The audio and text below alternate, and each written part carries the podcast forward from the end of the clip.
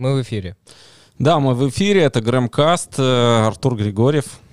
Вадим Родионов. Да, и Михаил Шейтельман с нами сегодня из Киева. Будем обсуждать э, темы, которые волнуют, ну, как я думаю, не только нас. А, на самом деле в нашем громкасте мы обычно говорим о Латвии, много говорим о Латвии. Сегодня тоже будем эту тему затрагивать, но, конечно, нельзя а, из а, нашего сегодняшнего разговора исключить тему Украины, потому что это главная тема, и на самом деле ведь нередко, и, как мне кажется, не случайно, не зря говорят о том, что а, украинцы сегодня воюют не только за себя и свою землю, они воюют за всех нас. А, и вот, Михаил, да, приветствуем вас, здравствуйте. Здравствуйте. Да, здравствуйте. здравствуйте. Э, спросим наших зрителей сразу, слышно ли Михаила, потому что я, у меня вроде показывается, мы, мы-то его слышим, э, Спрошу у зрителей, да, чтобы они в чате отметили, слышно ли Михаил, если нужно что-то поправить. Да, пишите, э, пишите и рассказывайте. Но я еще здесь хотел бы отметить, что Михаил э, на самом деле тоже связан с Латвией, потому что в свое время мы и в Латвии пересекались. И Михаил имеет большой опыт медийной работы в Латвии. В свое время телеканал ТВ-5 э, как раз возглавлял.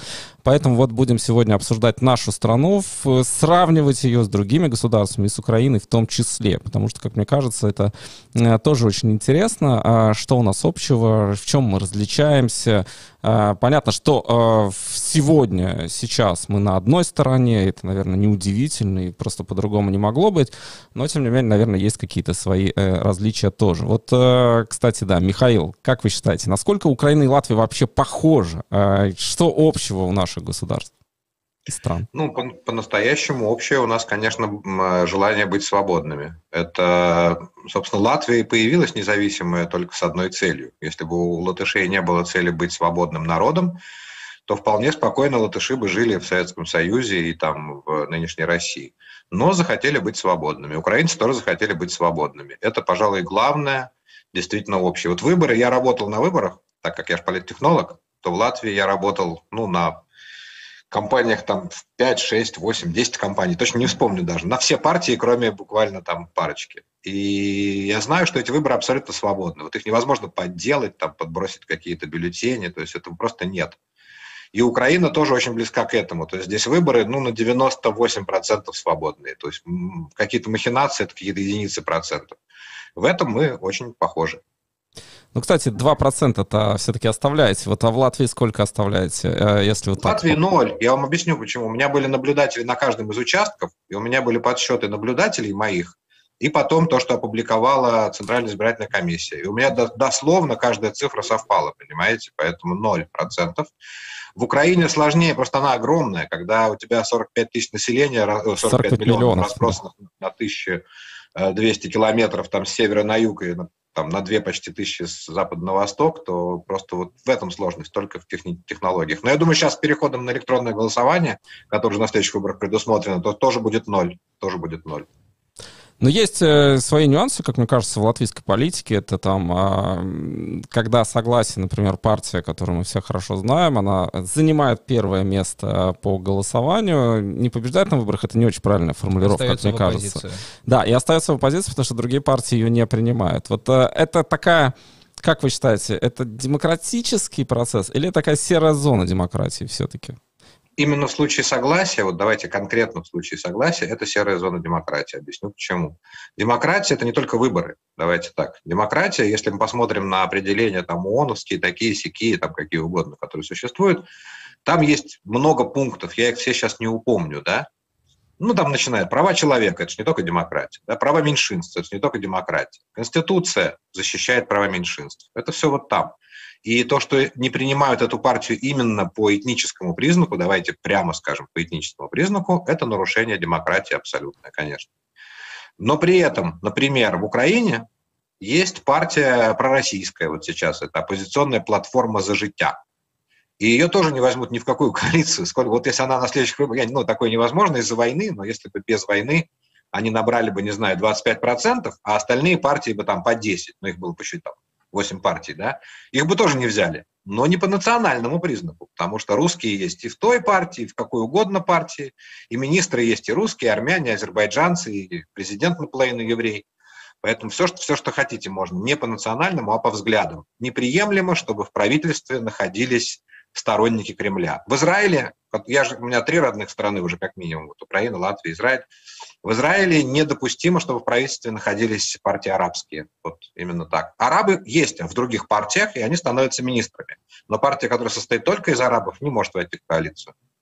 Ну вот э, все-таки, да, мне кажется, демократия тоже не всегда совершенна, потому что ведь э, звучит да. не очень справедливо. То есть э, мы не выбираем свою национальность, мы не выбираемся тем, кем мы рождаемся, соответственно, я родился там русским, кто-то родился латышом, кто-то родился евреем, и, соответственно, это же данность, да, то есть э, это не то, чем мы гордимся, потому что мы не можем это изменить, да, просто вот э, так получилось. И, э, в общем, это уже является в каком-то смысле э, неким таким ограничителем, то есть из серии нет, ребята, пока нельзя. То есть э, вот сравнивая три страны, да, Украину, Латвию и Израиль, э, получается, что у нас э, у всех, вот у этих трех стран похожая проблема в этом смысле, она существует. Мы об этом можем честно говорить.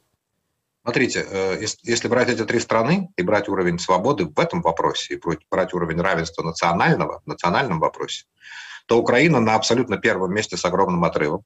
Просто на абсолютно первом месте. Хотя во всех трех наших странах, если взять Израиль, Латвию и а, Украину, я сейчас пошучу, я имею право из-за своей фамилии так шутить, да? Но у нас во всех трех странах президент еврей, заметили? вот, ну хотя бы да, интересно. Я могу так шутить. Вот. Значит, ну, так что какие-то в хорошем смысле сдвиги у нас есть.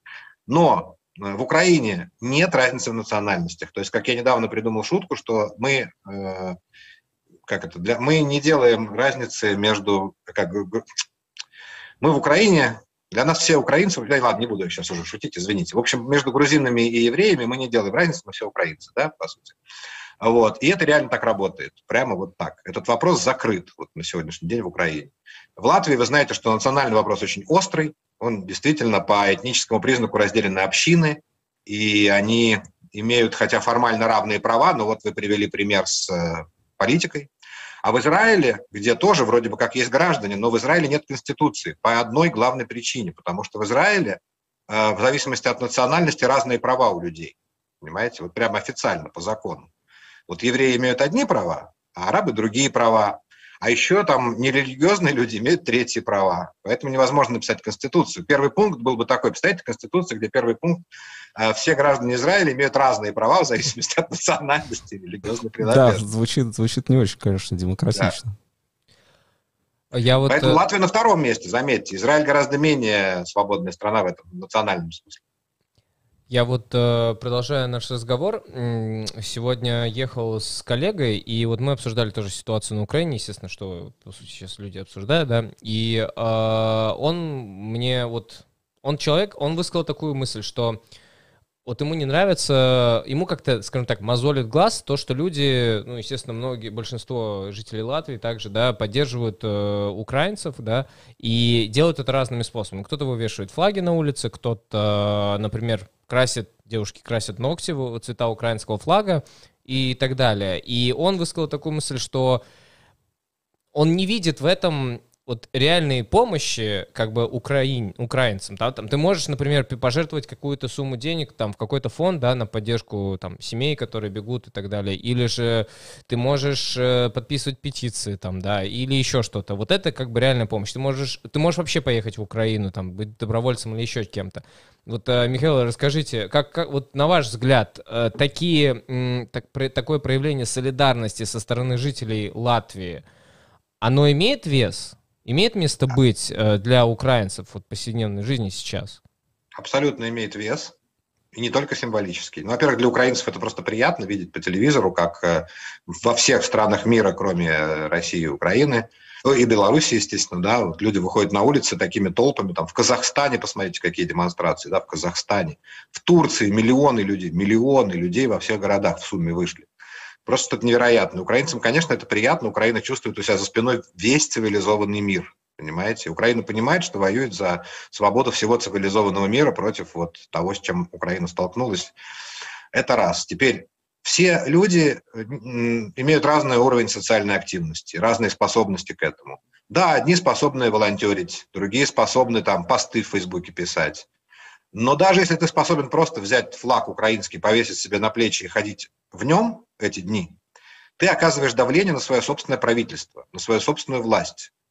И если в Латвии власть, давайте честно, в, в огромной степени на стороне Украины и оказывает максимальную помощь Украине, в том числе военную, я надеюсь, то есть страны, такие как Германия, которые отказываются по многим пунктам помогать, отказываются вводить какие-то санкции против э, России. И вот когда немцы выходят с украинскими флагами, они давят на власть, потому что это избиратели, и в демократической стране э, партии понимают, что потом им нужно будет как-то побеждать на выборах, и для них это очень будет сложно. Вот сегодня даже, даже в Венгрии Орбан может потерять власть из-за того, что он не поддерживает Украину в этой войне, а у него выборы в апреле.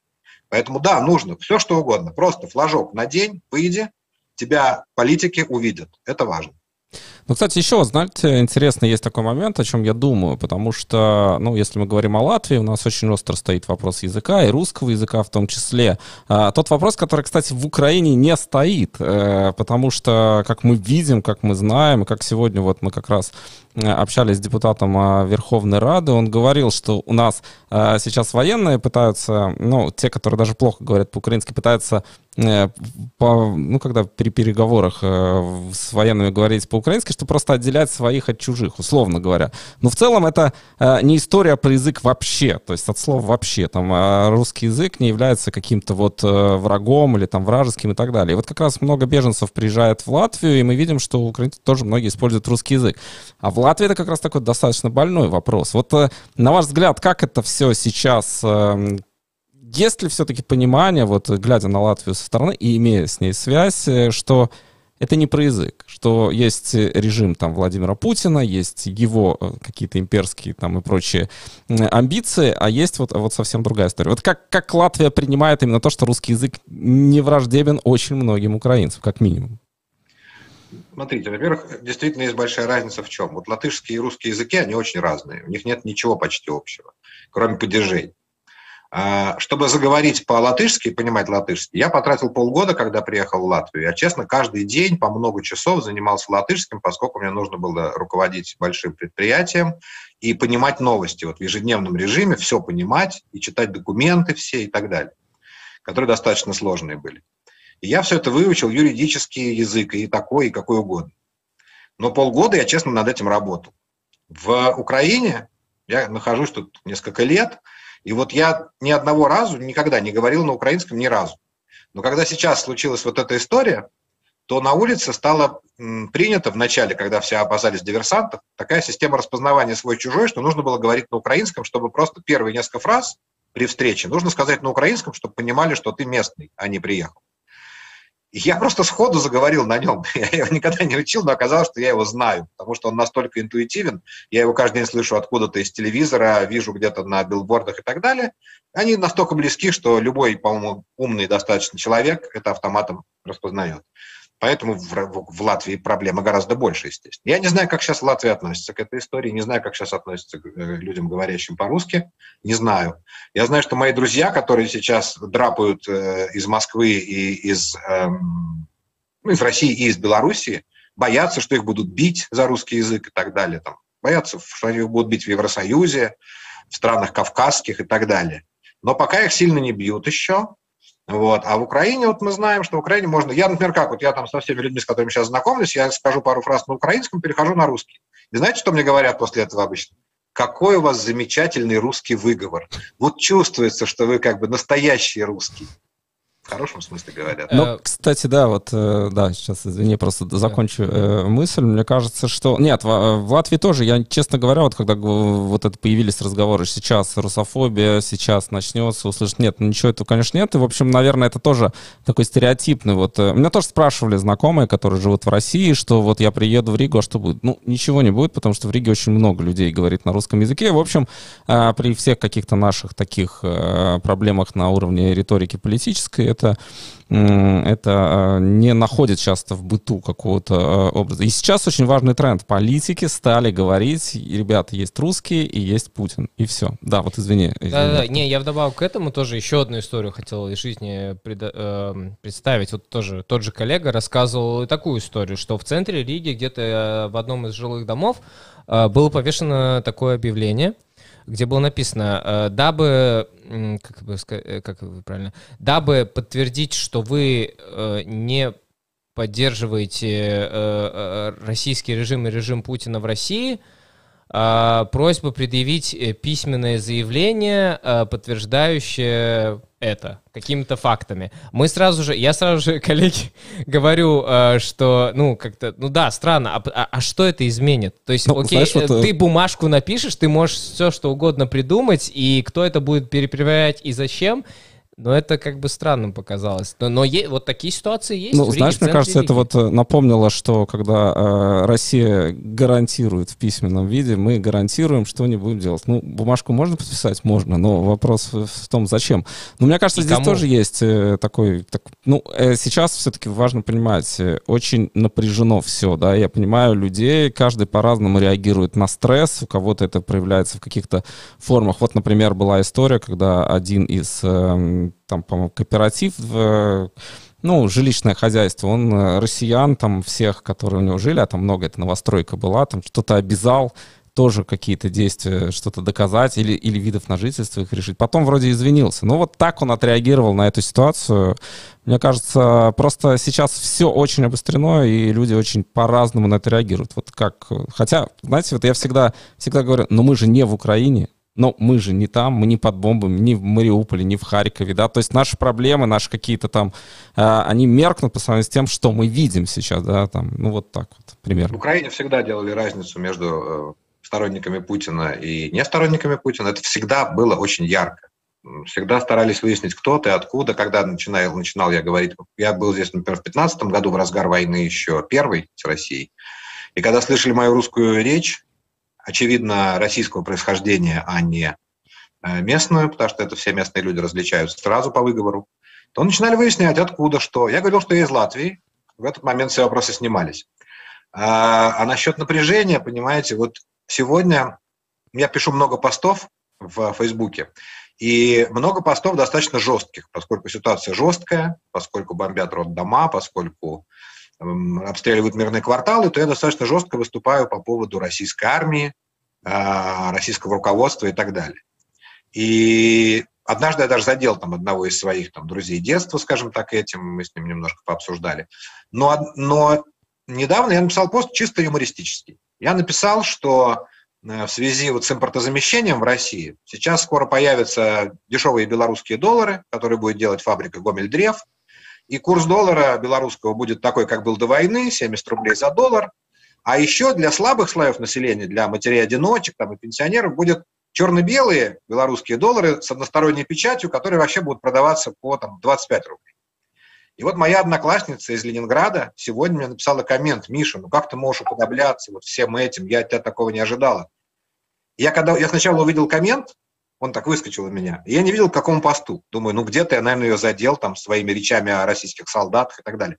А задела ее шутка про доллары. Я вообще не смог понять, что это такое. Я говорю, слушай, ну вот в чем проблема? Она, да извини, просто нервы уже на пределе. Это в России нервы на пределе, да, и люди вот на такую шутку считают, что я как-то оскорбил национальное достоинство, не знаю, или что-то такое. Ну вот э, нет ощущения, что вот если, опять же, э, вернуться к латвийским делам, что эта трагедия, свидетелями которой мы все э, являемся, а вы являетесь еще и непосредственным участником, поскольку вы в Киеве, она может все-таки сплотить латвийское общество, потому что очень много об этом говорят, что нам не нужно быть разделенными, но одно дело говорить, другое дело что-то делать. Сейчас я вижу, как обострилась Э, риторика, там, ребята, давайте все-таки там русскоязычные СМИ создавать, а то у нас вот уходят на российские телеканалы, давайте что-то делать.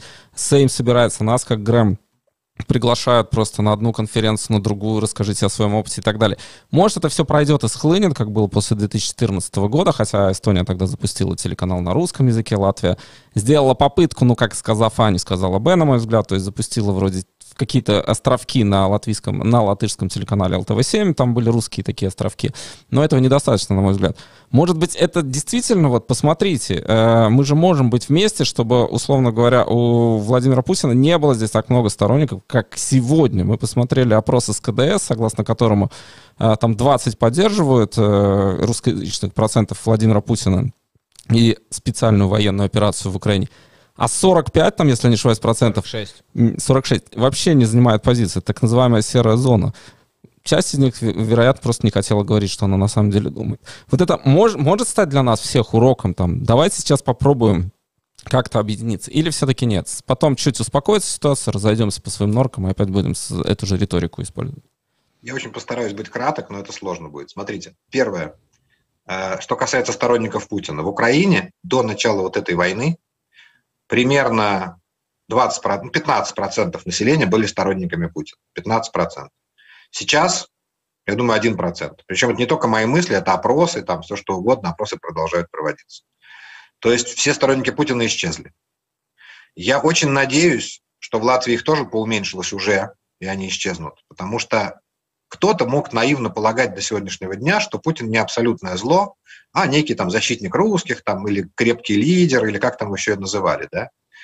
Но сегодня вот если ты цивилизованный, образованный человек, ты должен понять, это абсолютное зло, которое подлежит уничтожению. Даже понял даже Facebook, который разрешил призывать к убийству Путина, понимаете? Поэтому я надеюсь, что в плане не, непринятия Путина и всех ценностей, которые несет он и его команда, это должно сработать, я надеюсь.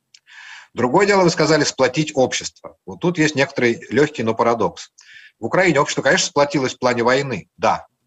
Но мои друзья, те, с кем я прям искренне, которых я очень люблю здесь, в Украине, Русскоязычные при этом люди, прошу заметить, носители русской культуры. Сегодня вдруг перестали писать по-русски, написали «никогда не прощу ни одного русского человека», «никогда», «сколько раз увижу, столько раз убью». Вот такие тексты, да?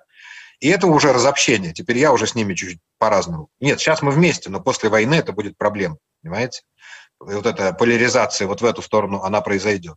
Но не надо за это переживать. Объясню почему. Опять теперь третий пункт. Это Израиль. Вы знаете, в Израиле самое разобщенное общество, из которых я знаю вообще в мире.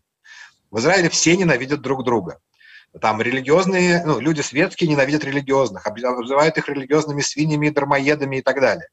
Выходцы из Марокко ненавидят русских, обзывают их вонючими русским.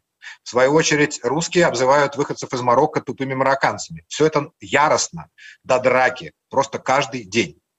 Но как только начинается не то, что война, я там однажды застал снегопад в Иерусалиме, ну снег выпал. Меня эти религиозные люди, которые за день до этого ругались бы со мной из-за того, что я там в субботу свет включаю, на руках выносили практически из этого снега, потому что я их не просил. Да? Вывозили там на своей машине, прибежали мне помогать, там, все что угодно. Мы снова сразу мгновенно братья, понимаете? Любая беда – братья. Нет беды, мы хорошо сейчас живем, будем ругаться, выяснять отношения. В Украине то же самое. Я сегодня на, специально ходил на Крещатик и на Майдан посмотреть, как там что. И там висят плакаты, реклама довоенная. Ну, некому сейчас было ее сменить, понимаете? И там висит, значит, рекламный плакат одного оппозиционного политика, который наезжает на правительство. Говорит, правительство неправильно распоряжается, предательски распоряжается какими-то дотациями на уголь. Только сегодня этот оппозиционный политик, он рядом, естественно, с президентом Зеленским, они в одном штабе, все вместе, а после снова будут врагами после войны. Ну, получается, что время, в которое мы живем, не, ну, отчасти ну, диктует, как люди себя ведут в той, ну, в той или иной ситуации, как да, Может, Михаил да. описал, да? Может, ребят, еще... мы на войне. Когда на войне, надо по-другому. Ну, все, все вот меняется. Не, не, естественно, мы, мы к счастью... Не, я к вам тоже. Вы тоже на войне сейчас. Я в этом смысле. Так как мы сейчас... Информационная война тоже ведется, безусловно. Но да я не стараюсь... информационная. Ну, Ребят, не, вам, только, вам да, до да, российской границы 100, 100 с чем-то километров, правильно? Ну, хорошо, Тут 200. рядом, да, все у нас под боком. Поэтому вы не, не думайте, что вы далеко от войны. Вы сейчас также на войне. Нет, здесь на самом поверьте, деле... что вот если, если русские танки придут в Ригу, а они могут прийти очень быстро, да, то вы будете там первыми, кто, кого там не очень, э, так сказать, поприветствуют. Да, мне, мне на самом деле уже это не то, что намекали, мне уже прямо говорили, но поскольку Грэм э, сейчас смотрит э, примерно по миллиону человек в день, и, конечно, у этого есть как свои плюсы, так и свои минусы. То есть мы видим аудиторию, действительно, вот это ощущение, когда тебе пишут э, или звонят люди из Харькова, когда еще была связь, или там из Мариуполя, и говорят, мне с вами не так страшно, а мы понимаем, что мы не зря делаем эту работу, и а, будем ее делать столько, сколько потребуется. Но а, есть всегда люди, которые мне вот э, писали, угрозы приходят, да, например, когда, ну что, а, мы придем в общем, тебе будет плохо. То есть вот так вот, да, ты понимаешь, что в этой истории... Мы как журналисты... Знаешь, вот э, здесь на самом деле тоже я хотел бы с вами поговорить на эту тему, как э, с Михаилом, как с медиаэкспертом, вот э, с Артуром, как с коллегой. Ведь э, журналист все равно в ситуации должен где-то сохранять какую-то... Очень сложно не занять позицию, и мы ее заняли. И, в общем-то, это видно из наших эфиров, понятно, на чьей мы стороне. А с другой стороны, э, простите за тавтологию, мы все равно пытаемся окей, у нас вот есть эфир, выходил депутат из э, Верховной Рады, потом мы ставим брифинг Коношенкова, и вот он это все озвучивает. А, я а, считаю, что в этой даже очень сложной эмоциональной ситуации все-таки журналисты должны, э, не должны уходить в такую яростную пропаганду. Очень много коллег это делает, да, и э, они вот уходят, и все, да, то есть уже ничего другого они не видят. И вот как, кстати, вот давайте порассуждаем на эту тему. Вот как здесь сохранять этот баланс? То есть мы видим, что творится в Мариуполе, мы видим, что дети, женщины в бомбоубежищах под бомбами, и ты э, понимаешь, что при всем желании ты не можешь давать второй стороне этого конфликта столько э, возможностей высказаться, сколько ты даешь первой. Но ты не можешь при этом идти полностью в одну сторону. Вот очень сложная дилемма, очень сложный такой нравственный выбор. Вот что Мне думаете об этом? Нрав, нравственный вы уже сделали, э, на мой взгляд, э, поэтому вы в том положении, в котором вы находитесь, но есть профессиональные принципы, они придуманы не вами и не мной, и уже давно, да. И, например, если вы возьмете э, медиа любой свободной страны, свободной, просто у нас, к сожалению, перед глазами всегда советское госинформбюро, которое, понятно, что ему как приказывали, так и говорило. Но есть британские медиа времен Второй мировой войны, например. Там абсолютно свободная пресса, газеты, но они не давали слово Гитлеру. Там не брали интервью, не, не а перепечатывали а BBC, речи BBC Геббельса. разве не брали интервью Гитлера? Я могу ошибаться. А? Еще, Когда? мне кажется, Гитлер давал интервью, но до войны, наверное, все-таки. До войны. До войны, до войны, до войны да. Нет, смотрите, когда вы до войны, у вас до войны была Захарова, там, не помню, по-моему, у вас прямо на Отказала. Захарова нам, отказала. А? Отказала нам Захарова. А, нет, ну, хотя... была Захарова до войны. До Аня войны, ее конечно. до слез довела однажды, да. Я считаю, что до войны все было абсолютно легитимно, и все имели право. Кроме, э, я считаю, что до войны был один возмутительный, возмутивший меня случай, я сейчас про свободное медиа говорю, когда интервью Лукашенко показали по BBC. Объясню почему. Потому что Лукашенко не признанный, как мы помним, президент э, Беларуси, не признанный Великобританией. То есть это человек силой захвативший власть, пытавший людей и так далее. Вот у такого человека нельзя брать за деньги британских налогоплательщиков интервью, даже с целью там разоблачения якобы и так далее. Вот это уже граница есть некая. Но Путин до 24 февраля признанный был Западом президент, как бы мы к этому ни относились. Поэтому его появление там на каком-нибудь канале BBC было на тот момент легитимным. Сегодня Путин уже объявлен, против него введены санкции, поэтому не может быть никакого Путина. Против многих его соратников введены санкции, поэтому против таких, таких людей нельзя допускать ни в одно цивилизованное медиа. Ну, а дальше список можно уже продолжить самим. Вот тут где-то баланс. Я вас не учу сейчас, вы, я думаю, сами учились гораздо больше меня, там, на журналистике, естественно, да, и я просто вам советую, что, ну, посмотрите, изучите, как, как это было вот тогда в Великобритании. Это яркий пример, и так надо и жить, по-моему. Ну, тут еще интересно, кстати, ведь э, CNN, если не ошибаюсь, брали интервью у Хусейна во время войны в Ираке. А, знаю, и, и они показывали интервью с Бен Ладеном а, после 11 сентября, там фрагмент. И здесь я как раз помню, тоже... брали такой... ли они во время войны в Ираке. Я такого факта не помню. Возможно, знаете, в чем дело? Если вы... я... война в Ираке, было две войны в Ираке. Ну, вторая, я помню, вторую. Хотя была война, буря в, была война в заливе, которая да, да. 91 год, и была война уже там, не помню какого года, но сильно позже, да. Э, в первую войну не брали, он, никто не мог подумать о том, чтобы взять интервью у Хусейна. А вот дальше был большой промежуток, когда было непонятно. Лет шесть это был снова президент Ирака, понимаете? С ним вроде бы и не было мирного соглашения, но и не было войны. Поэтому я думаю, что это тогда брали, не, в, не во время вот горячей фазы. Я не могу себе представить, что во время горячей фазы ну, ребят, изучите, правда, честно. Да, я да, не, не, ну это просто мы рассуждаем и дискутируем. Да, вот, я не да. знаю, я не знаю. Я, да. возвращаюсь... я вообще, знаете, вот э, до войны-то я там периодически задумывался над тем, надо ли запрещать вот этим людям появляться в цивилизованных медиа, тем, которых, к которым я определенным образом уже относился. Дело в том, что я косвенно там участвую в войне с Путиным уже 20 лет. 20 лет. Не потому, что я 20 лет назад придумал, что Путин негодяй, а потому что мои тогдашние работодатели, э, на которых я работал через длинную тогда еще цепочку сначала. Ну, Борис Абрамович Березовский и так далее. В общем-то, я работал вот в этом политическом контексте. А потом уже я работал уже непосредственно с Борисом Абрамовичем Березовским. Естественно, что наши усилия были направлены прямо на свержение Путина. Вот. Поэтому вся моя жизнь как-то пропиталась этой историей. Да, я хотел сказать, э, я перепроверил, там, по-моему, да, в 91 году CNN брал интервью Хусейна, но возвращаясь к твоему вопросу по поводу, э, как журналистам оставаться или не, высказ... не уходить в такую, как некую пропаганду, да, мне кажется, ну это, может быть, скажу банальную вещь, но мне кажется, все мы люди, и это такой сугубо индивидуальный вопрос, насколько человек, конкретный журналист, и в данном случае я, может, больше от тебе говорю, Вадим, то, что ты сидишь больше, ну, в первую очередь за кадром, я сижу за пультом, э, насколько ты можешь сдержать эти эмоции, и как мы, я тоже был свидетелем, что это очень тяжело сделать при этих э, действиях, которые происходят в стране, и и, и когда у тебя огромный поток информации, скажем так, о том же, о, также о том человеке, который все это развязал, да, и, и ты начинаешь проецировать, до чего это может довести, а я имею в виду сейчас, э, скажем так, ядерную войну и запуск боеголовок, да, то тут, конечно, не сдержать ни эмоции, это нужно иметь очень, скажем так, твердый дух и характер, да, но я, я не считаю, что если ты вовремя, скажем так, сделаешь оговорку, и у нас зрители, как бы понимающие, поддерживающие тоже то, что мы делаем, они, они это поймут. И потому что, ну, как бы мы, мне кажется, большинство и наших зрителей, да, а мы, мы, мы находимся как бы в одном, ну, на одной стороне, иначе бы, ну, есть, конечно, отдельные там, может быть, э, заходящие, э, так сказать, э, проходящие мимо, может быть, да, хейтеры или еще кто-то, да, которые, может быть, поддерживающие другую сторону, которые могут высказать совершенно противоположную точку зрения.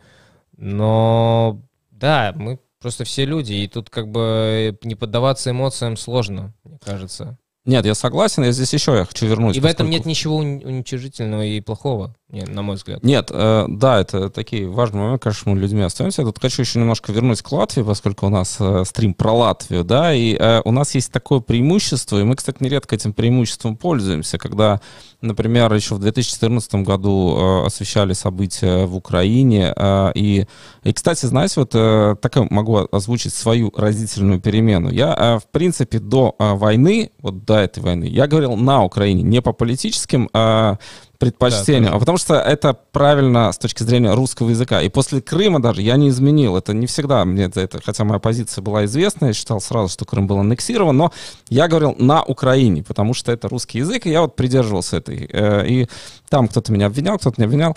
А, здесь я все-таки уже вот эта история, причем я, а, она произошла разительно 24 февраля, когда Путин, я в эфире просто был тогда и объявил фактически в эфире войну, и я это сказал, и сразу нам стали писать зрители, э, я сразу понял, что я перехожу в эту, я теперь буду принципиально говорить в Украине, то есть таким образом я занимаю сторону. Как журналист я занимаю сторону, а, хотя я продолжу профессионально делать свое дело, потому что я понимаю, что окей, вот есть э, страна, э, которая, кстати, там, если говорить о России, она мне близка с точки зрения культуры, языка, друзей. Я в Москве огромное количество времени провел. А, и этот город мне не чужой, и, и он мне нравился всегда и так далее. Но я понимаю, что все, вот это как бы есть некий рубеж. Это было, э, тоже я высказал свою, свою позицию таким образом. Ну вот, возвращаясь к Латвии, э, мы э, обладаем такой уникальной способностью э, разговаривать со всеми, потому что, ну, я звоню, например, или там Аня звонит, или продюсер, кто звонит, такой, мы из Риги, и с тобой готовы разговаривать. И те, и другие. И, и в общем, э, это тоже не так просто, скажем, журналисту, ну, даже до войны, там, журналисту из, из Украины, наверное, сложнее чуть было общаться с журналистом или там с каким-то спикером из России. Вот эта возможность, хотя мы уже не в стороне, э, и, может быть, мы себя утешаем, что мы в стороне, это вот как э, Михаил поправил, да, что мы тоже уже, это, это уже, в принципе, война, да, то есть война между, это даже не война там а, России с Украиной. Это цивилизационная война, да, то есть твой некий выбор, как ты хочешь жить. Ты хочешь жить э, там, в концепции прав человека, там, свобод, э, ну, как человек с либеральным мышлением, понятно. Или ты хочешь, вот там ехали же БТР и Министерство обороны России, э, реально, вот YouTube, они с флагами СССР, они ехали на, на, на, на вот как раз эту войну. Поэтому да, вот мы, наверное, э, имеем даже до сих пор, хотя мы вовлечены, имеем возможность э, все-таки вот этого преимущество, что мы можем и с теми разговаривать, и с теми, и когда ты Латвия, тебя воспринимают э, спокойнее, спокойнее, наверное, так. Михаил? Знаете, у меня осталось, к сожалению, буквально одна минута. Я предупреждал, что да, это 10 да, не, да. не случайно, потому что мне еще в Госдеп отчитываться в Вашингтоне. В 3 часа дня у меня с Вашингтоном разговор. Ну, про Госдеп шучу, Вашингтон, правда, в 3 ну, часа понятно, дня да. по, по Вашингтону. Вот. И Хочу только сказать что, что вот про на Украине или в Украине, вы как журналист, это вот вы так показали, это круто, я считаю. А, например, вот Чичваркин, насколько я помню, ну, вы знаете этого героя. Да, да, он, конечно, у нас выходит в эфир. Он, по-моему, говорит в Украине, э, на Украине всегда, всегда говорит на Украине, как русский человек, потому что он, он же говорит, я русский человек. Но он сегодня взял вон какой-то фургон с какими-то, накупил всяких там э, гуманитарной помощи и сам лично за рулем его привез из Лондона, понимаете, ну, какую-то часть пути лично за рулем в Польшу, да, и это тоже показать. Можно, вот вы журналист, вы так показываете, он торговец, он вот так показал. Каждый как-то показал свою принадлежность. Я тоже считаю, что я показал свою принадлежность. Мой товарищ, который сбежал вот сейчас в Тбилиси из Белоруссии, он просто одел флаг на себя и ходит во флаге украинском, чтобы просто сразу, вот, чтобы он заходил, и не было сомнений, чей он. Да? Вот нет, мы сегодня, да, должны выбрать позицию. Вот, поэтому я благодарен, что вы выбрали эту позицию, ну, как бы мы все друг другу благодарны. Тем более, что Путин сказал, воюем с НАТО, правильно? Вы сидите в стране НАТО. И мы, кроме ценностного выбора, имеем еще, как не смешно, и даже географический. Все, спасибо, ребята. Да, извините, спасибо, Михаил спасибо, Шетельман. Отпускаем э, нашего гостя. Вот можем, кстати, продолжить этот разговор, потому что э, про НАТО, знаешь, я даже пост написал о том, что э, ну, я не скрываю, я очень прохладно относился к НАТО на протяжении всех этих лет. В 2004 году мы вступили, и, в общем, большие средства выделялись на оборонный бюджет и так далее. А, я, честно скажу, я не верил, что будет э, что-то подобное, что мы сейчас наблюдаем, поэтому я считал, что НАТО — это, ну, довольно бессмысленная организация. Но я ошибался, да. Вот я сейчас понимаю, что вот там 16 дней назад все изменилось кардинальным образом. Если бы мы не были в НАТО, у нас, ну, в общем, перспективы были бы, мягко скажем, очень нехорошие. Такие, добро, добро, да, такие хорошие, как хотелось бы. Я, ну, Справедливости ради, когда ну, вот мы вступили в НАТО в 2004 году, да, и я, мне тогда было, я был где-то в четвертом, подожди, в четвертом, по-моему, в четвертом классе, да. Подожди, в каком году? В 2004. Это сколько лет назад уже? А, ну да, да. Ну, это, не, да, я просто да. по себе сужу, да. Мне было 24, сейчас мне 42, вот, да. да. Да. И я был в четвертом классе, и я, естественно, тогда еще не задумывался, насколько вообще что за, ну, что за события политические происходят там во внешней политике, внутренней политике. Мне это не интересовало, мне интересовало как бы прийти в школу, там хорошо отучиться, принести хорошую оценку домой и так далее. Вот э, спектр моих интересов был на тот момент. Смотреть сейчас... Э, не знаю, я думаю, взрослее, там, не знаю, поступая уже в университет, уже более в таком сознательном взрослом возрасте, я не скажу, что у меня были какие-то сомнения, почему мы это сделали, почему мы вступили и зачем это нужно было. Я думаю, ну, НАТО это большая организация, да, как бы, которая предусматривает э, защиту стран-участниц, если там на, нападут на одну, значит, это нападение на весь альянс как бы я видел в основном как бы плюсы, я серьезных минусов не... Я не знаю, может быть, конечно, если более детально разбирать эту всю политику, интеграцию в этот блок, да, может быть, конечно, там есть минусы в плане, не знаю, э, распределения там годового бюджета, экономики, да, потому что мы знаем, минимум 2% ВВП нужно давать э, в, ну, на, на оборону, на да. оборону, да. Вот, а... Продолжай, да, кстати, я просто напомню нашим зрителям, что вы можете писать, звонить, э, мы будем также сейчас, я думаю, к чату тоже подключаться, читать, э, что вы пишете, и поддерживайте канал донатом, ставьте лайки, всегда это приветствуется, мы будем только рады. Но продолжая еще тему, я сегодня, когда ехал, я же активно слушаю подкасты, да, а в частности, в данном случае я нашел пару подкастов, которые именно ну, на политическую, э, на политические темы, в котором, кстати, в под влиянием событий на Украине сейчас в Украине э, сейчас именно посвящается этой теме. И там э, также сегодня слушал Андреса Спруца, который выступал на латвийском радио, да, это для тех, кто не знает, это профессор РСУ, э, эксперт в области политологии, а, а в частности международная, международной политика, политики, да. да. И вот он сказал, э, что как бы Европа это такая, ну, то есть Европа, его спросили, вот э, как, вот можно ли считать, что мы как бы жили в такое плюс-минус благосто... благосостояние... благосостоятельное и спокойное время до э, событий 24 февраля? На что он ответил, что ну, я бы так однозначно не сказал, потому что было заметно, что в ходе 2000-х там были события, ну, именно, именно со стороны России были какие-то акты, там, Грузия, Вторая Чеченская война, э, что еще у нас было там? Ну, вообще, 11 сентября не, ну, в Америке, вообще, ну, то есть были такие события, которые, ну, с которые, на которые посмотришь, нельзя с уверенностью сказать, что это прям, прям супер благостное и очень спокойное время, где мы можем все расслабиться, там, не думать о терроризме, еще о чем-то, да. Это, это первый пункт. И второй пункт, э, он сказал, отметил, что вот э, если посмотреть на Европу, то до февраля этого года, э, ну, можно было говорить о каких-то таких э, сильных лидерах, ну, примарно, может быть, можно нам привести в пример, как, может быть, Ангелу Меркель, да, но, правда, мы должны понимать, что это мы говорим о Германии, которая, по сути, ведущая, одна, ну, ведущая экономика Европы, на ней все базируется, и они также поддерживали очень при Меркель э, политику принятия беженцев и так далее. То есть здесь проявлялась ее некая сила, но то, что мы наблюдаем сейчас э, при э, войне в Украине, э, то, как ведет себя Владимир Зеленский, как он выступает, даже по, по сравнению с Владимиром Путиным, э, вот тут э, проявляется э, действительно лидер, вот сильные лидерские качества, которые, ну, на обычной, ну, скажем так, на обычных дебатах у руковод... руководителя страны не, ну, ты не увидишь это и не Но прочувствуешь. Ситуация просто понятна, То что... есть Европа была такая, она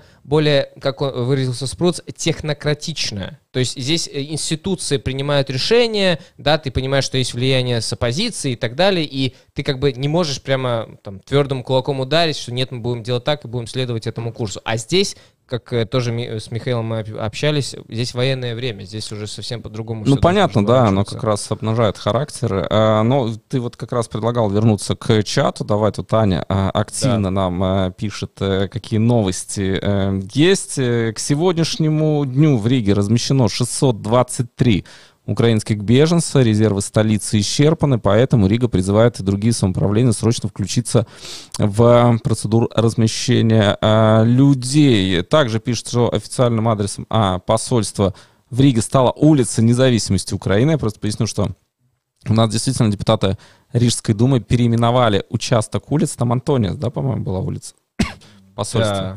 Ну, там, в общем, Которые... где посольство на Антоне здание находили, вот этот участок они назвали э, улица независимости Украины. Которая теперь... граничит с посольством России. Ну, вот там, на котором расположено посольство России, теперь называется улица независимости Украины. Да. А в Вильнюсе, по-моему, что-то подобное тоже сделали.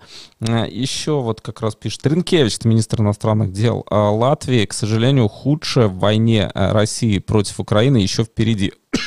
Вот такое заявление сделал наш министр иностранных дел. И еще вот как раз еще одна новость, связанная с этой темой. Из-за развязанной России войны Латвия с Бальзом сменит название водки «Столичная».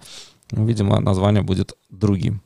Интересно, каким для многих э, русскоговорящих и не, не только. Не знаю. Ну, это бренд сильный, конечно, столичный. Ну, то есть он давно уже... Э, ну, Мне наверное, кажется, я поменяет. слышал где-то, кто-то из знакомых говорил, что в каком-то из э, продовольственных магазинов, э, где можно часто было увидеть э, ну, там, несколько полок вот именно водки этого бренда полностью опустошены. Потому mm-hmm. что все, ну, видимо, ну, с санкцией запрет на продажу такого, такого вида, э, такого вида продукции, да, повлияло на это, и все, теперь мы не видим, все видим пустые полки. Но это людям неизбежно. приходится, ну да, это неизбежно, людям придется искать альтернативу. Но, как еще раз отметим, военное время влияет на всех нас сейчас. Да, ну вот еще, кстати, новости. Лукашенко и Путин договорились о поставках в Беларусь современных образцов военной техники, а также согласовали шаги по взаимной поддержке в связи с санкциями, в том числе по ценам на энергоносители. Мы, кстати, сегодня э, в стриме нашем основном как раз этот э, фрагмент показывали. Лукашенко с Путиным там общались. Ну, было смешно, если бы не было так грустно. На самом деле, в общем, там Лукашенко убеждал, что там украинцы собирались напасть и так далее. Да. Uh, немного, да, может, возвращаясь в Латвию и говоря, вот мы тоже с Михаилом Шеттельманом говорили, что какие сейчас времена, как это влияет, как сохранять эмоции, да, что, что на нас влияет. А посмотри, сегодня, казалось бы, идет война на Украине, да, понятное дело, что, к счастью, у нас здесь все спокойно, спокойно и нет военных действий, но в то же самое время сегодня произошло убийство э, в одном из микрорайонов Риги, да? казалось бы... Да, из автомата расстреляли, да, да, это редко. Да. Ну, это ну, это бывает. уже какое? Четвертое уже заказное убийство за последние года? Такое, Ну, кстати, да, на что-то у нас стрелять стали чаще. Да, да, да. И вот это я тоже заметил такую тенденцию. Раньше, мне кажется, когда, может быть, конечно, были и случаи, когда такие убийства были не столько освещены СМИ, или, по крайней мере, когда я рос, я не знаю, может быть, ты можешь прокомментировать больше, были ли был ли какой-то спад или подъем таких Но случаев? вот нет, они всегда 2000-х? были, всегда были. Но в 90 конечно, больше стреляли, это понятно, там тогда передел. Потом э, было временное затишье. И ты прав, э, за последние несколько лет это уже какое убийство. А, причем были и Бункуса, когда Причем, расстреляли. причем э, почерк точно такой же во всех, если посмотришь, да? Ну, Подъезжает киллеры. на машине, заказно убивают, отъезжает, потом через несколько часов э, находят сго- под- сгоревший автомобиль. Ну, да, наверное, по классике действует. Это киллер, это явно, что это не случайность, не бытовуха, то есть это заказное убийство, то есть э, человека там на, высказывают предположение, что это там из криминала какой-то Ну там... вот я вот зачитаю, по Ну, неофициальной мы не знаем, информации, да. жертвой преступления стал человек, широко известный в уголовном мире, Геннадий Валягин, который в 90-е годы входил в бригаду Ивана Харитонова. Ну, э, по По крайней мере, это в информации. прессе сейчас озвучивают. Ну, это, не знаю, официально это объявили. Обычно органы не называют фамилии, поэтому я бы не хотел на этом спекулировать. Но, тем не менее, да, в Риге тоже стреляют, к сожалению, э, убивают. И Павел Рябинок, который был зверски буквально убит, я его знал, кстати, адвокат известный э, в Латвии. И до этого Бункус был расстрелян, потом э, спортивный агент, футбольный агент был расстрелян тоже из автомата, там подъехали, расстреляли. А, да, к сожалению, к сожалению, это тоже бывает и в нашей стране. Хотя Рига и Латвия достаточно спокойный и город, и страна. То есть не сказать, что у нас тут криминал просто везде, на каждом углу, но иногда это, конечно, очень так, э, ну, бывает в информационном пространстве, так сразу сегодня бабах, еще и у нас стреляют. Да, а тем более, что стреляют в Украине, тут еще такой автоматной очереди в Риге. Там я просто, знаешь, как это... Я увидел пост э, о том, что стреляли. Я в какой-то Фейсбуке, по-моему, в группе Плявники там написали, слушайте, я слышал стрельбу, это точно не фейерверк. Это что такое? Да нет, наверное, фейерверк. А потом вот пришла информация, что на самом деле это вот... э, Это реальная автоматная очередь была.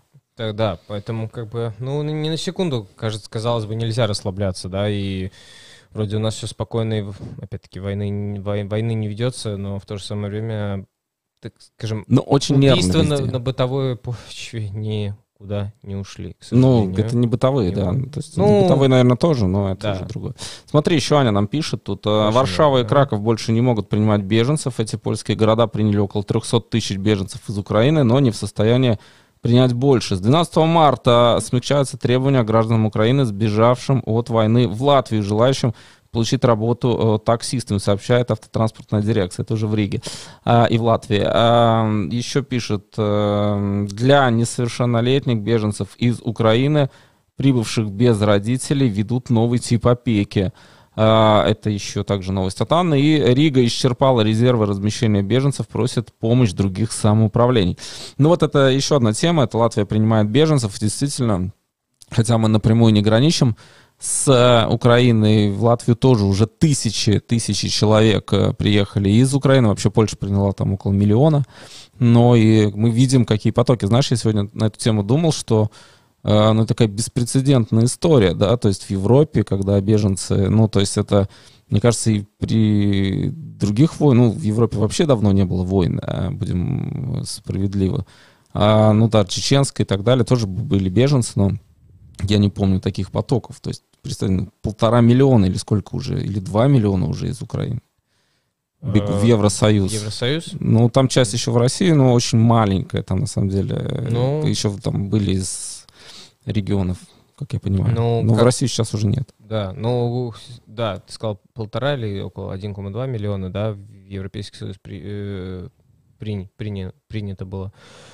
Ну да, ну, беспрецедентная ситуация, здесь я не знаю, ну, это, это один из э, видов помощи, которые могут европейские страны сейчас оказывать э, украин- украинцам, да, которые хотят, по крайней мере, спастись от, от этих есть семьи, и которые не готовы участвовать э, в прямых военных Ну, там в основном женщины, дети и старики. Кстати, вот Аня поправила, что э, посольство на улице Смилшу находится, я на Антония сказал. Вот, э, да, спасибо за уточнение, потому что я, честно говоря, забыл.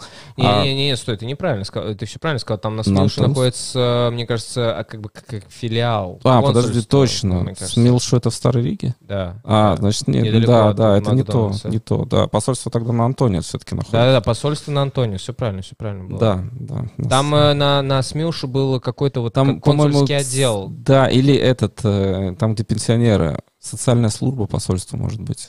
Что такое там? Ну, Ну, это не посольство, да, да, да. Да, может, прав. Аня перепутала, там она, мы когда-то туда ездили, да.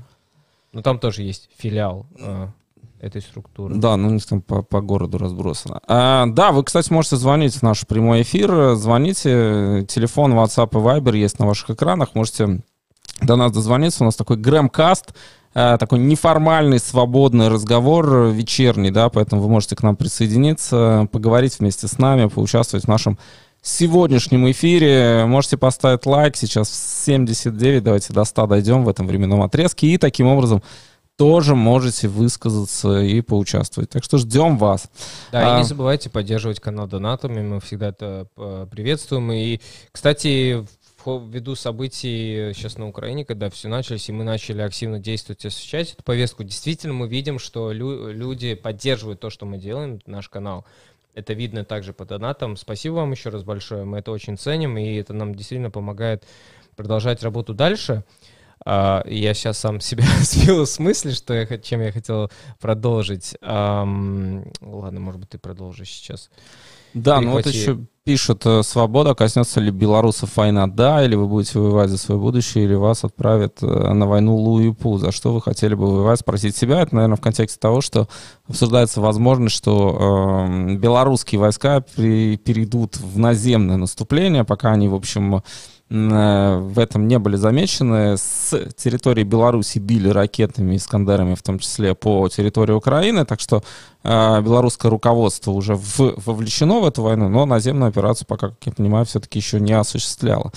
А, вот такой вопрос я, еще. хотел, да. я хотел вот отметить, там э, кто-то из наших зрителей писал, что э, что как в Лепе м, ненавидят э, русских, по-моему. Не знаю, по-моему, нормально там и- или наоборот на, на и украинцев. э. А, про не читаю, это, это сбросы. Э, такие штуки сейчас начинают. Это новый, кстати, нарратив, который я уже заметил, э, он и на российском телевидении уже начинает, э, что беженцы ведут себя плохо, их ненавидят местные и так далее. А, это, в да, общем, про беженцев, да-да-да. Да, да, да. Это такая штука сейчас, которая активно начинает внедряться. Я же отслеживаю, я смотрю, там, стараюсь Соловьева, э, потому что по этим, ну, то есть это не надо нормальным людям обычно смотреть, я не рекомендую. Э, но как журналисты, как исследователи, мы это обязаны делать, потому что там очень видны некоторые вещи. И вот там есть этот нарратив, что э, беженцам не рады, они ведут себя плохо, ужасно и так далее и тому подобное. Но, как и обычно бывает в таких историях, э, ну, люди-то разные, огромные, огромное количество людей, это могут быть разные инциденты. Кто-то может хамить, кто-то может себя вести плохо, это все понятно. Как делает пропаганда? Она берет одну историю, э, в крупным планом ее И показывает и её. бросает тень на всех. Да, вот смотрите, как они себя ведут. А, и вот э, тот э, комментарий, я его не зачитывал, я на него обратил внимание, он прям вот как вот методичка из про 8 лет, где вы были 8 лет. И сейчас начинается такая методичка работать из серии, что беженцы себя ведут, их все ненавидят, вот и так далее. А сейчас подобное. нынешний нарратив вот у с того же Соловьева -то тоже направленный на конкретно сейчас на беженцев, как они себя плохо ведут? Или Ну, как там в целом, а, там в целом направлено на Европу сейчас. э, Ну, последний был там про... Там, там тоже не всегда что Соловьев, там у него много. Я некоторых из них лично знаю, вот там есть такие... а, И причем вот, э, забыл, как Голованов, по-моему, фамилия. А, Он такой, в этом смысле, мне кажется, он убежденный товарищ, он меня всегда пугал, потому что ну, он такой фанатичный, да, вот из серии. Э, Вот, и, ну, там очень много злобы, э, то, что я вижу, да, то есть, наверное, это на кого-то действует, но и плюс, ну, как здоровый человек может говорить про бе- как это, э, Бе- генетическое оружие, которое там вычленяет славян и так далее. Я вчера вот у нас был Константин Северинов, э, молекулярный биолог, и вот он, он как бы рассказал, что это все вообще полный бред, это невозможно все сделать, это какая-то антинаучная фигня. А вот они там, да, вот это все, нас, славян, там пытаются уничтожить с помощью генетического оружия и прочих вещей. Но, то есть, э, знаешь, есть э, чем чудовищная ложь, тем больше в нее верят, знаешь, вот, ну, есть определенная категория людей, которые на это покупаются. Вот, поэтому это, да, вот про беженцев я прям вот, прям видел, как это, как это вводят в повестку дня для того, чтобы вот создавать такой образ. Зафиксировал время и дату введения этого нового? Не, не зафиксировал, просто обращаешь внимание на какие-то тенденции, да, и понимаешь, что скоро это будет, знаешь, как такая пойдет, начнут повторять, потом появятся какие-то комментаторы, которые начнут это повторять. Причем люди иногда неосознанно это делают, то есть им это внедряют, а, и они начинают такой, нет, посмотрите, эти беженцы, они ужасно себя ведут, где это вы слышите? Мне там сказала знакомая, где знакомая? Знакомая посмотрела Соловьева условного, да, там, ну и а пошло. Вот если немного провести, можно ли провести параллель, вот когда бы при, приезжали беженцы из э, которые приходили через границу с Беларусью. Какой там, как у нас там, как было настроение, были ли такие? Вот это, тут, правда, надо различить, да, тут как бы кто, кто высказывает эти мнения, как бы какой поддерживающий какой режим люди, да, наверное, сейчас это разделяется по сути, да, а вот тогда, когда было, Но когда там, были беженцы там, из Беларуси, там, тогда там... по сути, ну военные военных действий не было и все как бы были на одной ну, волне, что ли, так сказать. Хотя нет, ну, конечно, у кого-то э, различались мнения. Ну, ну, мне кажется, что там, во-первых, было это, как это сказать, это была гибридная атака, всем было понятно, что это специально делают. Э, нет, всегда есть категория людей, которые э, не делят, да, для них, э, скажем, человеческое страдание не имеет национальности и так далее. У нас есть звонок, сейчас я его выведу. Да, давай, я пока расскажу, что можно звонить и писать. И, кстати, вот пишут наши зрители, а, да, вот э, пишут, у меня вопрос, ведь большинство санкций Россия может обойти с помощью ЕАЭС. Все эти уходы магазинов. Да, слушаем вас. Здравствуйте, как вас зовут, откуда вы? Да, здравствуйте. Да, здравствуйте.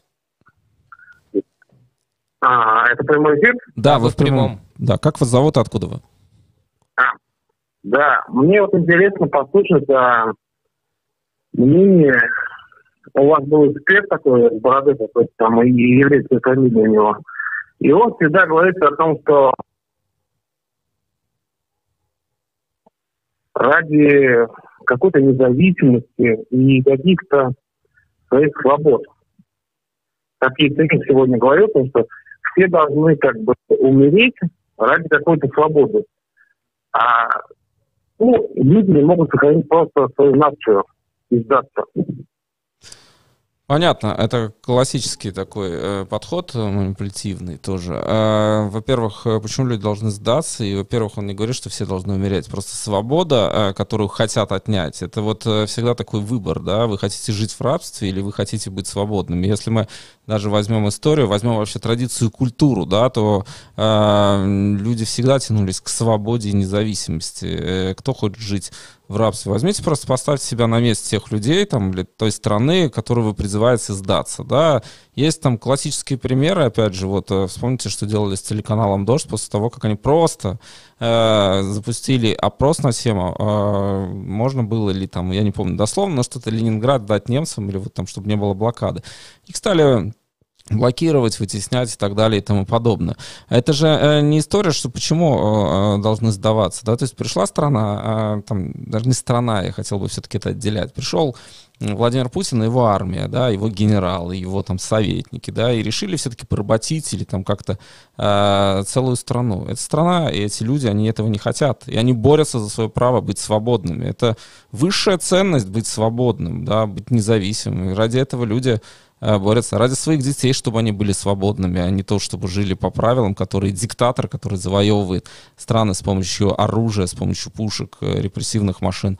Но, то есть, да, это одна из высших э, ценностей, которые есть у человека. Это свобода и независимость. Да, свобода слова, ведь э, все-таки намного больше уважения вызывают те люди, я думаю, которые все-таки могут тебя переубедить словом, нежели силой, да, это тоже нужно учитывать, и, ну, представь, ну, ты заходишь в комнату, да, сидит, ну, за столом сидит человек, и э, вместо того, чтобы сказать тебе там привет или я не согласен с твоей точкой зрения, это не согласен, он выражает просто ударив тебя по лицу, да, и ты там в обморок падаешь. Ну да. это ну, примерно вот, тут... ну, не тут- в обморок тогда уже. ну, не в обморок, падаешь. но неважно. Он Да. тебя просто проявляет силу, я, дабы доказать свою правоту. А как дальше строить диалог и можно ли... Ну, конечно, по, ну, по, по библейскому закону тебе сказано будет поверни другой щеку, Ну, это щеку, тол- да, толстовский принцип.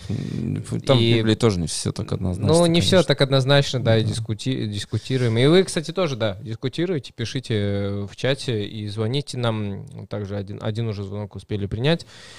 Быстро обсудить. э, И да, и будем дальше продолжать э, обсуждать тему, что у Украины и в Латвии в этом контексте, что творится, какая ситуация с беженцами сейчас, как мы их принимаем, как обустраиваем.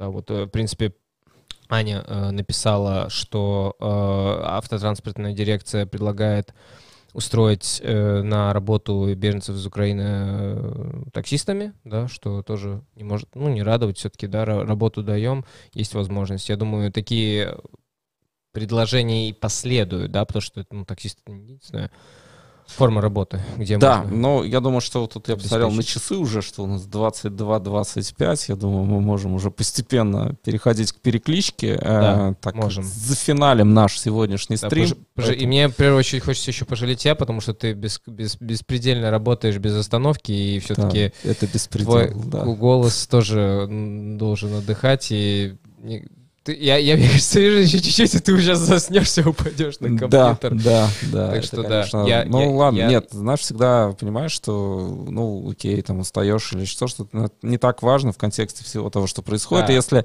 э, наша работа хоть кому-то, хоть немного может помочь, мы будем ее делать столько, сколько э, нужно это делать. Поэтому да, это все ерунда, а, ну, в смысле того, что, ну, устали, отдохнем. Знаешь, всегда ты понимаешь, что, ну, в мирное время можно, там, вот, устал, там, и так далее, да, когда ты понимаешь, что в Мариуполе же, там, женщины и дети сидят в подвалах, да, там, 16 дней, там, без воды, без нормальной еды, там, и так далее, ну, в общем, все это, конечно, меркнет, и Э, Да, и мы будем делать свою работу столько, сколько необходимо, если это кому-то может помочь. Но сейчас я думаю, что мы можем уже объявить перекличку, Да, напишем написал старт. да. Можешь Кто откуда? Кто откуда, рассказывайте. География Грэма мы исследуем.